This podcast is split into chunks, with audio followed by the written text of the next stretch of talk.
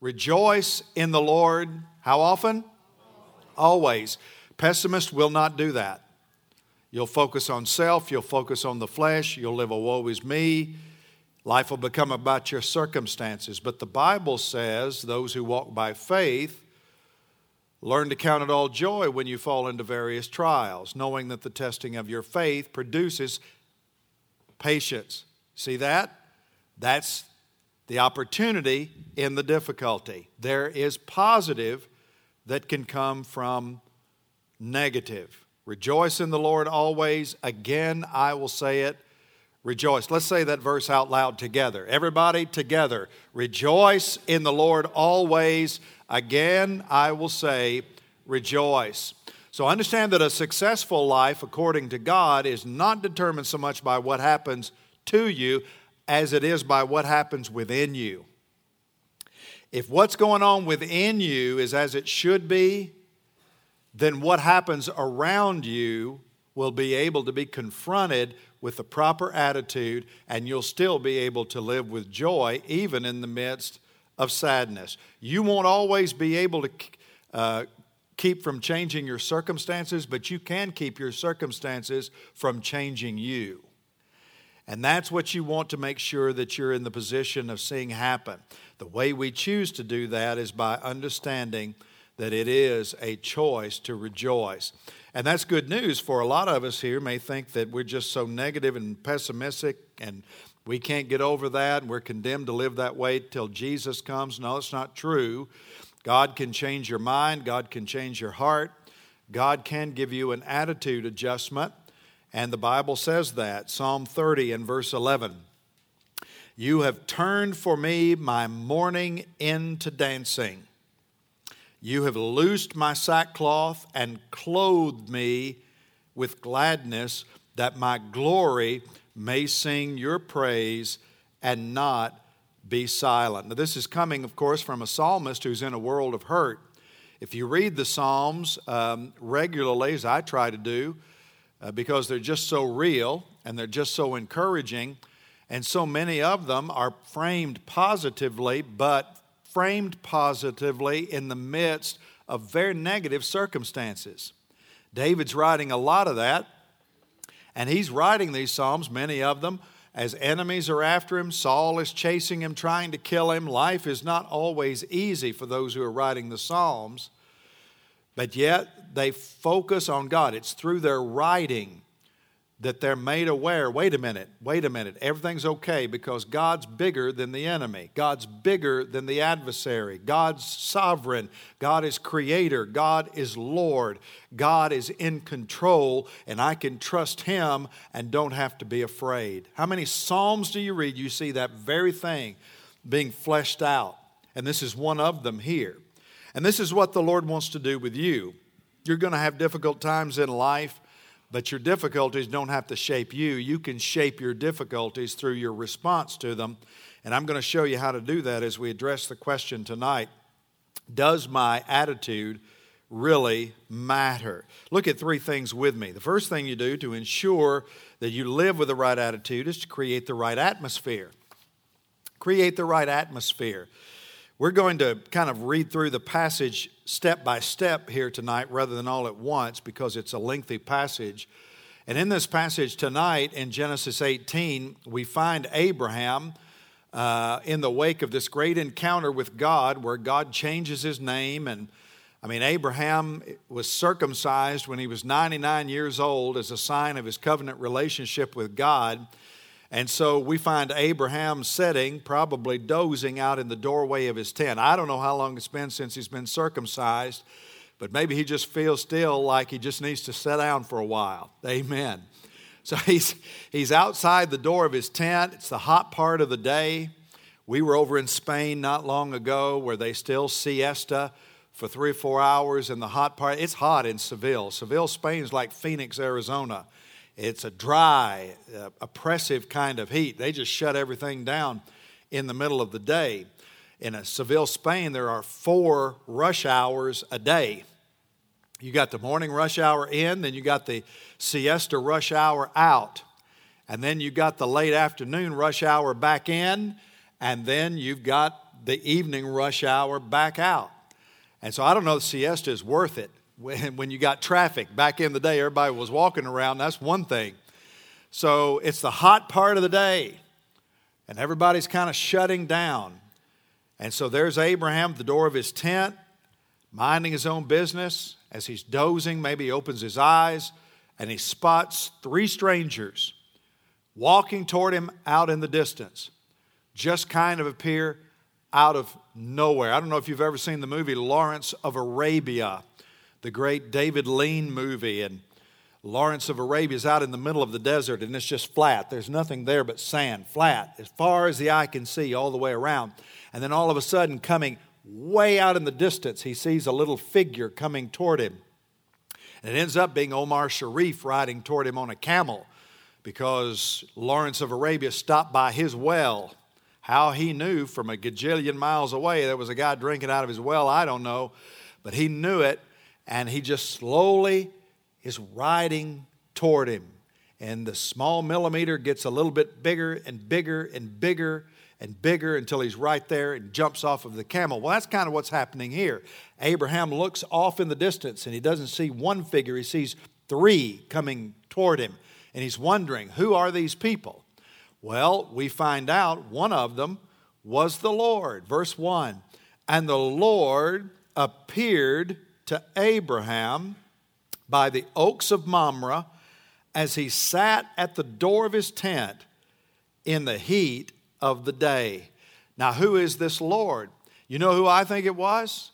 I think it was Jesus Christ. That's who I think it was. We call this a pre incarnate experience or appearing of Jesus Christ as Lord. I believe this is an appearance of God. I remember Adrian Rogers teaching me many years ago if in Scripture it is God in a human body, whether it's Old Testament or New, there's only one God with a body, and his name is Jesus Christ. Don't ever forget that. So I believe that this is a pre incarnate appearance of the Lord Jesus Christ, who is the image of the invisible God. This is the Lord. This is the word Yahweh. This is the proper name for God in the Bible. And with him are two other celestial beings in human form. These are angelic beings, so we have a pre incarnate appearance of the Lord Jesus Christ together with two angelic beings who, as we see later, those guys are going to hang around. Jesus is not going to hang around physically, but the two angelic beings are going to hang around, and those two, these same two angelic beings, are going to have a role to play in the upcoming judgment at Sodom and Gomorrah. You remember the miniseries that came out a few um, years ago, a couple, three years ago, called The Bible? It was a big deal. It was on network television. It started at Easter, and there was a great there was a scene in there about Sodom and Gomorrah, and the two angels were present, and they showed up. I don't know if you remember it, but they showed up. You remember the ninja angels? I mean, these angels were ninjas, man. And my kids just loved it. They thought it was the greatest portrayal of angels they'd ever seen in their lives. Well, that's, I don't know, the ninja part is biblical, but the two angels surely were, and these two are going to be very, they have a historic role to play uh, a little bit later on, which we'll get to later. But what I want you to notice tonight is how Abraham responds. He knows he's in the presence of greatness, and his response kind of speaks volumes. Let's pick up our reading in verse 2. Abraham lifted up his eyes and looked, and behold, three men were standing in front of him. When he saw them, he ran from the tent door to meet them and bowed himself to the earth and said, O Lord, if I have found favor in your sight, do not pass by your servant. Let a little water be brought, and wash your feet, and rest yourselves under the tree, while I bring a morsel of bread, so that you may refresh yourselves, and after that you may pass on, since you have come to your servant. And so they said, Do as you have said. Now, if you're going to have a good, healthy, positive outlook, one thing I've learned is you've got to set the stage for that to happen.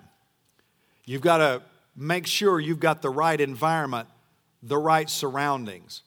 That's why I always instructed my kids when they were home growing up your friends really do make a difference. And you want to make sure, as parents, that you're helping your children surround themselves with the right friends. You say, Well, I just think that, you know, that ought to form naturally. Well, good luck to you, and let me know in about 15 years how that's working out for you. No, you better help your kids select their children, uh, their friends. Because the reality is, your environment makes all the difference. If you surround yourself with negative, pessimistic people, what's likely going to happen to you? Listen, I've literally seen that happen a number of times. Sweet spirited people start running with the wrong crowd, and the next thing you know, they have fallen off into the ditch and they've become just like the people that they're running around with. So you've got to be very careful that you set the right, positive, uplifting, encouraging spiritual environment. And that's what Abraham did. You notice what he does here, first of all? He makes sure, are y'all listening? Say amen. He makes sure the Lord was welcomed in his home. He made sure the Lord was welcomed in his home. I think that's the key point.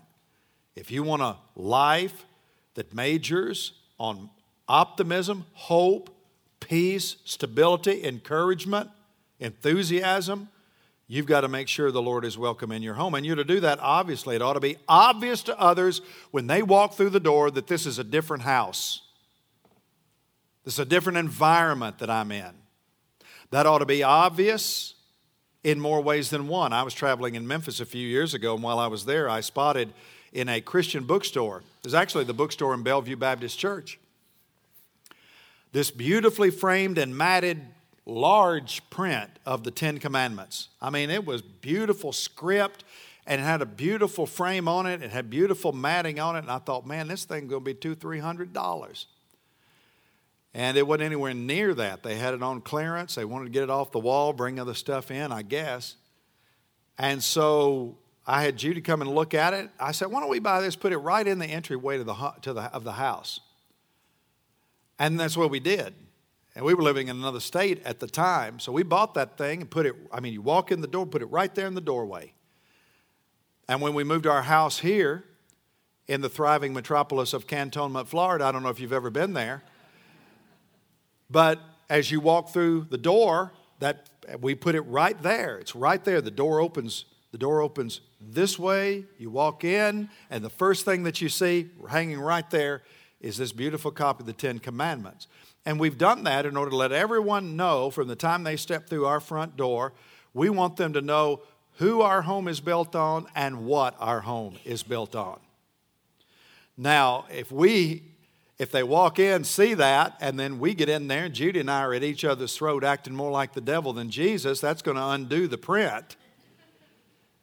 But hopefully, what they'll see is something that embodies what they've referenced on the wall. We want people to know that God's not only welcome in our home, we want people to know God owns the home. It's not even our home, it belongs to Him. And He's the focus of actions and attitudes that go on within those walls. But hanging pictures and eliminating stumbling block, not enough. You've got to make sure that you're setting the right atmosphere spiritually because the Lord won't dwell in a dirty house. Did you know that the times in my life, even recent times, where I've been the most negative, the most discouraged, the most distracted, have been those times when I'm usually the furthest away from God. You know what the pattern is, don't you? Normally, what happens, something bad happens. You don't like what happened because it's it exploded the prosperity gospel that you really want to be true. Now you got to go through a difficult, tough moment in life. You don't understand why God is allowing any semblance of pain in your life. So you get angry with God and even though you would never say it, you say, Well, I'm just going to show you I'm not going to pray and I'm not going to read the Bible. I may not even go to church for two or three weeks. I know the routine. Now, I'm a preacher, so I got to show up to church. I've tried that before. I said, I'm not going to that church anymore. Those people are mean. They don't like me, I don't like them. And Judy said, Honey, you've got to go. You're the pastor of the church. You have to get up and go. No, I've never, I just made that up. But I know the routine. I've known, I've, I've pastored people, and I've known what they've gone through, and I watch them run from the very things that they ought to be running toward. And it's the wrong response. So there's this direct connection between your personal relationship with God and the way you generally relate to life and react to life. You know, what do you do when you don't feel like singing? You sing. You do it anyway. What do you do when you don't feel like worship? You worship anyway. You never make decisions based on feelings. You make decisions based on obedience to what God has said is right. And you trust that God will somehow, in His supernatural sovereignty, allow your feelings to catch up with your obedience. Most people reverse that. They make decisions based on how they feel. I'm mad and I'm upset. And all you do is keep digging the hole deeper. No, you just keep doing the right things. You keep showing up. You keep praying. You say, God, I don't even know what I'm supposed to pray for. It seems like everything that I specifically pray for, the opposite happens, but I'm going to keep doing it. Because I know that my prayer life has more to do with me than really it does with you. And you keep doing those things you know to be the right things. And then God shows up in obvious ways and he brings you through. So if you know somebody who claims a walk with the Lord and they're constantly negative, constantly critical, that's usually somebody who's out of fellowship with God. So you have to develop the right atmosphere, the right environment. That's where attitude begins. Make sure that the Lord is welcomed at home. Everybody tracking with me? Amen. Secondly, there's, there's a right approach as well as a right environment. You develop the right approach. There's, in this passage, uh, starting in verse 6, there is a wonderful attitude of expectancy as Abraham kicks hospitality into high gear. Um, do you remember all that we've talked about with respect to the Christian? Hospitality is a Christian discipline. Uh, we have seen it in the life of Lydia at Philippi. So Paul preaches the gospel, leads her to the Lord. What's the first thing that she does? Y'all come into my house and stay, right? Philippian jailer, same chapter. What must I do to be saved? Repent or believe on the Lord Jesus Christ. You should be saved. What's the first thing Philippian jailer does after he gets saved? Starts tending to the, the, the, the, the lash wounds of Paul and Silas, and then he takes them to his house, right? And then you got the little book of Philemon. We started our year off in Philemon, the first series I'd ever preached out of that shortest of all New Testament letters. And there's major hospitality couched in terms of reconciliation. I'm sending him back, taking him into your home. And then Paul says, Oh, by the way, when they let me out of this jail, the first place I'm coming, Philemon, is to your house. Get the guest room ready for me, because ready or not, I'm coming. You think Philemon had a guest room ready for Paul? Yes or no? You bet he did. Because this was considered an obligation. Well, what you see here is Abraham kicking ancient Near Eastern hospitality into high gear. Abraham knew that these are not just casual visitors I mean, this, this isn't Barney and Thelma Lou showing up rock on the front porch. Uh, the, Abraham knew that he was in the presence of royalty. And his attitude is revealed in his response to that. Let me ask you a question tonight. Uh, you know, because on Wednesday night, we're kind of laid back, everybody's relaxed. And I hope, you know, kind of that way on Sunday morning to some degree. But do you realize that you're in the presence of royalty tonight? I'm not talking about me. The Bible has something to say about where two or three are gathered in my name. He's right here in the midst of us. The question is did you even think about that when you came to church tonight? See, I think a lot of times we have a very casual approach, and we can focus more on each other than we can focus on the Lord. And we play a dangerous game when we lose sight of the fact that we are in the presence of royalty. Every time we, as the people of God, gather together, it's one of the traps I find. I'm a pastor of the church. And I find that as an occasional trap. This problem of just strolling into church almost indifferently, casually, carelessly, starting engaging conversations about any and everything except spiritual things, stuck in the motions, kind of getting in a routine, and not really recognizing that whenever God's people gather together, we are in the midst of greatness. Now, it's a good thing that Abraham doesn't respond to the presence of Christ like that. You know, so so many of us, I had a I've got a sermon that I preached years ago. I don't think I've ever preached it here because I've never preached a sermon on or a series on Jonah here, but I did years ago at my previous church. I need to get that out and put it in the microwave for y'all because it was a good one.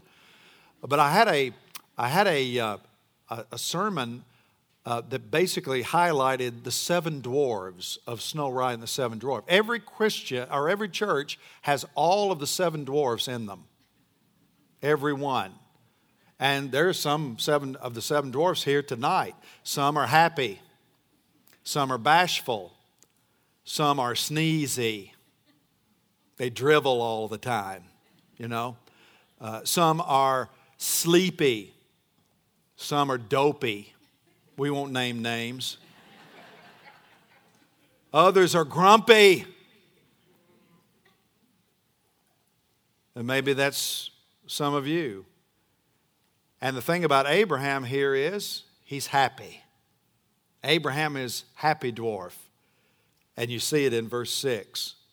Abraham went quickly into the tent to Sarah and said, Get up, woman. No, he didn't say that, but it seems like he said something like that. Quick, three seahs of fine flour, knead it and make cakes. Judy said, That sounds like you, honey, about six o'clock every night. Where's my Hassenpfeffer? Knead it and make cakes and Abraham ran to the herd and took a calf, tender and good, and gave it to a young man who prepared it quickly. And then he took curds and milk and the calf that he'd prepared and set it before them. And he stood by them under the tree while they ate. You know what's the most important thing about that? Our Lord Jesus Christ ate red meat. Can I have an amen tonight? In the house of God, take your bad attitude and your vegetarian tendencies out that door. Because I am on solid spiritual ground that Christians should be carnivores in the name of our Lord Christ. So, Abraham now, if you're here a vegetarian or a vegan tonight, don't send me any emails. I don't want them. I'm just teasing with y'all. Eat what you want. Uh, but Abraham is very much like Christ here because he's serving. The Son of Man came not to be served, but to serve, to give his life as a ransom for many. And you know, the thing, you know what I've found about generally uh, that I've generally found about optimistic people, positive people, they tend to be givers, they tend to be generous people. Negative people usually are not generous people. Negative people are usually tight fisted. Positive people usually live with an open hand. I'm not talking about giving money, just borrow my tools. You need a car? Borrow the car. Whatever you need. They're there. They're, they're givers. They're servers. They're, they tend to be more givers than takers. And uh, Jesus was like that. Jesus said, Take my yoke upon you and learn from me, for I am gentle and humble in heart, lowly in heart, and you'll find rest for your souls. So here's the thing you know, when we have these negative tendencies in our life, we just need to understand the problem is never so much the circumstances, the problem is usually with us. Somebody once said, and don't you know it's true, if I could kick in the seat of the pants the person responsible for most of our problems, I wouldn't be able to sit down for three weeks. And that's just true. We are, our biggest obstacle in life is us. But with God's help, you can change that. And one of the ways you change it is by just simply evaluating your approach to life. You learn to be humble. Well, again, it all boils down to a proper relationship with God. Jesus said, Abide in me. And if you abide in me and I in you, um, you'll bear much fruit. For apart from me, you can do nothing. And so, if you abide in Christ, then you're in the position for Christ to mold you and shape you after Himself. And so, you make that a matter of prayer. Lord, help me to become like you. Help me to be humble toward others. Help me to, to give and, and to serve and to not be worried when not everybody is serving me all the time, but just help me learn to give.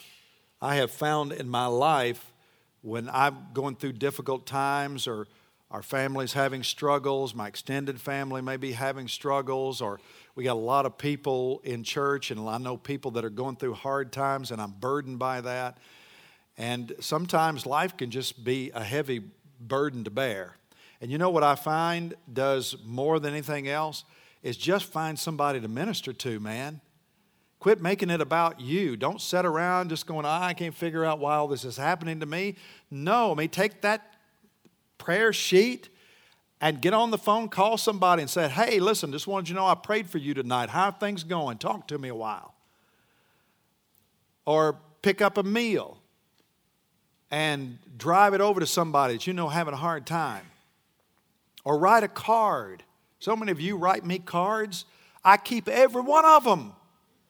My secretary, she's packed boxes because the, the, the files bulge and it's got to be moved out. And I keep every one of them, unless it's a nasty gram, and then I, I have to pray about keeping it. But I don't get many of those. But I keep all that stuff. Tremendous encouragement. And you know, it's just hard to stay in dark places when you're making life about somebody else. And so pour yourself into other people. And that tends to set the stage for the dark cloud to be pulled back. As God uses you to be an instrument, a channel of blessing. So you develop the right approach to life, just as Abraham did. Give, give, serve, serve. He didn't ask those guys for anything. It was all about what he could do for them. Okay?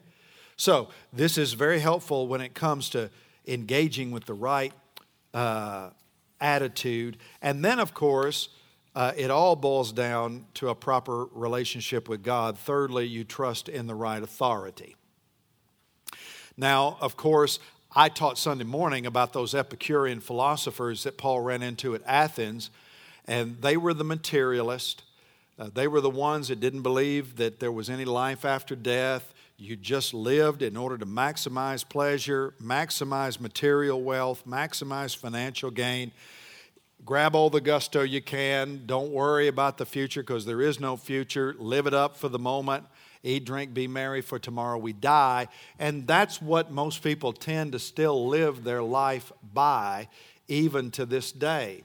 This world tells us the only way you're really going to be content and happy with your life and positive about your life is to collect and amass and store and save as much as you possibly can, as quickly as you possibly can. But that's the conventional wisdom of the world. It's not biblical.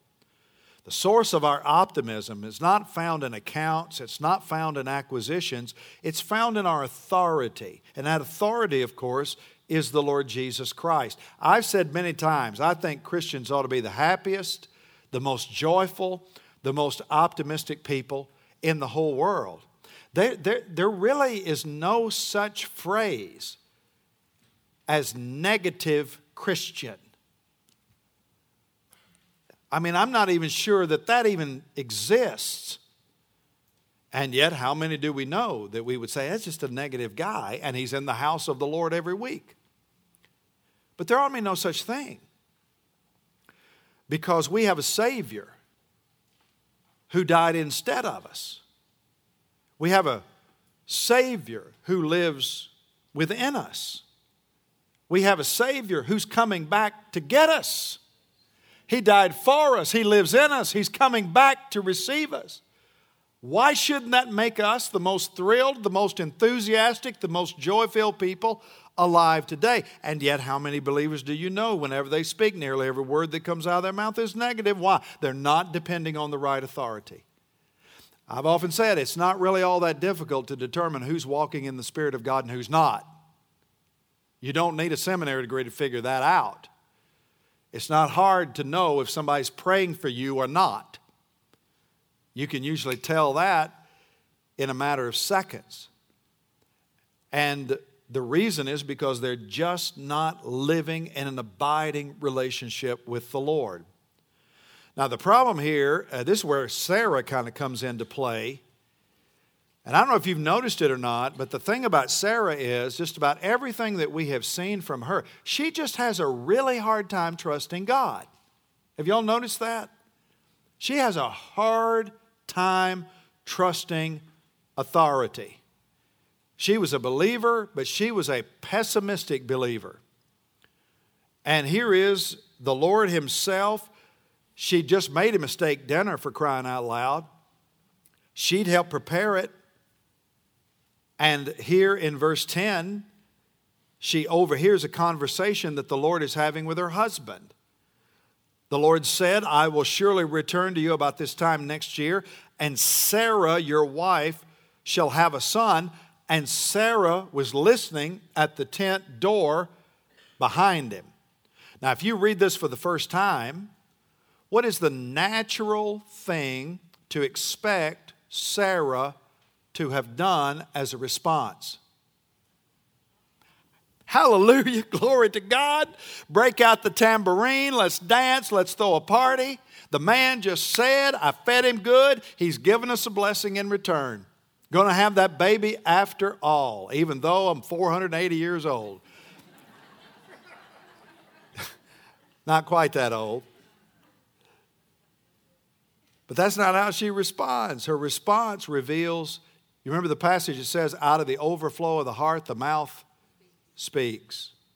And here's what it said in verse 12 Now Abraham and Sarah were old, advanced in years. The way of women had ceased to be with Sarah. This is kind of a biblical way of saying she, she's past childbearing age. And so when she hears this, verse 12, Sarah what? Sarah laughed to herself saying, I am, after I'm worn out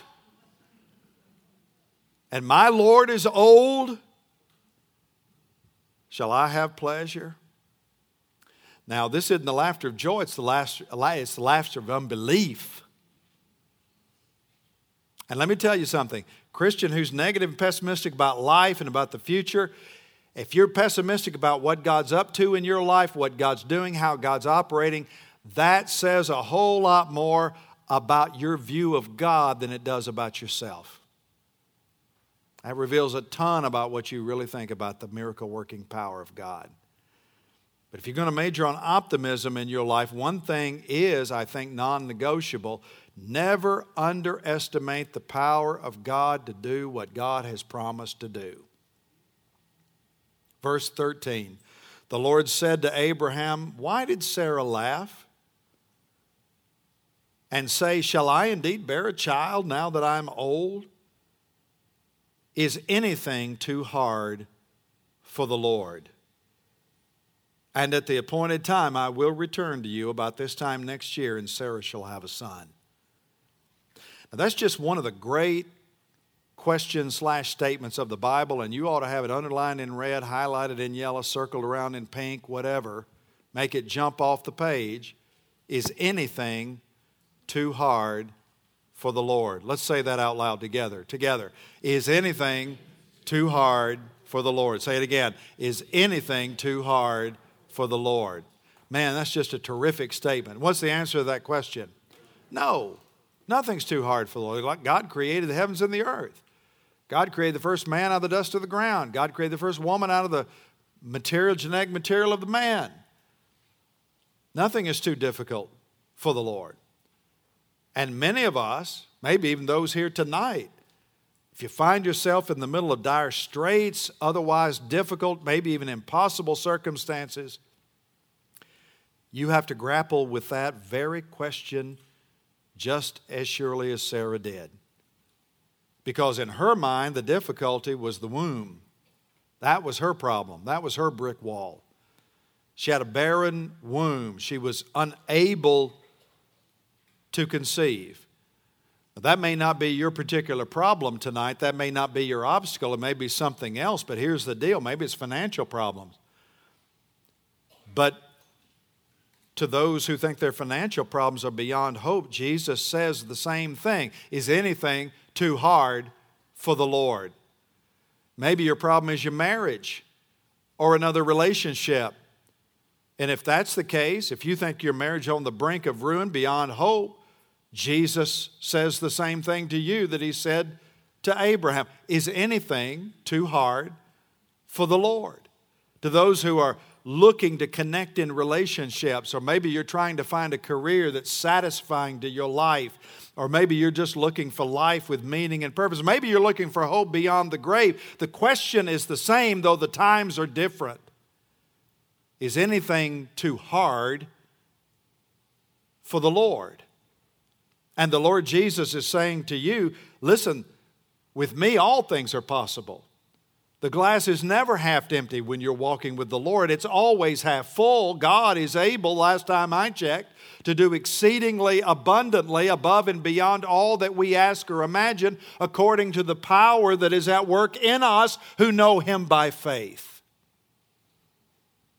Be it a barren womb, barren cupboards, barren life, I'm just saying it tonight. Nothing is too difficult for Christ. You know, there's. I, you're not ornithologist, but I bet you know there's a world of difference between a buzzard and a hummingbird. world of difference. The buzzard flies around and he sees dead and decaying carcasses. And you know why? Because that's what he's looking for. Hummingbird flies around, never notices the death on the road. The hummingbird thrives on the nectar of beautiful, colorful plants. You know why? Because that's what he's looking for. One focuses on what's dead and disgusting, the other focuses on what's alive and beautiful, and both of them feed exactly on what they see. And so do you. What is it that you're looking for? You're looking for a reason to complain? I guarantee you, you'll find it. Or you're looking for a reason to rejoice? If that's true, you'll find it. Count your blessings, name them one by one, and it will surprise you what the Lord has done and its attitude attitude, attitude that makes all the difference, both to you and to God. So look up and keep moving forward because for believers, the best is always yet to come. This is God's word, and let all God's people say, Amen.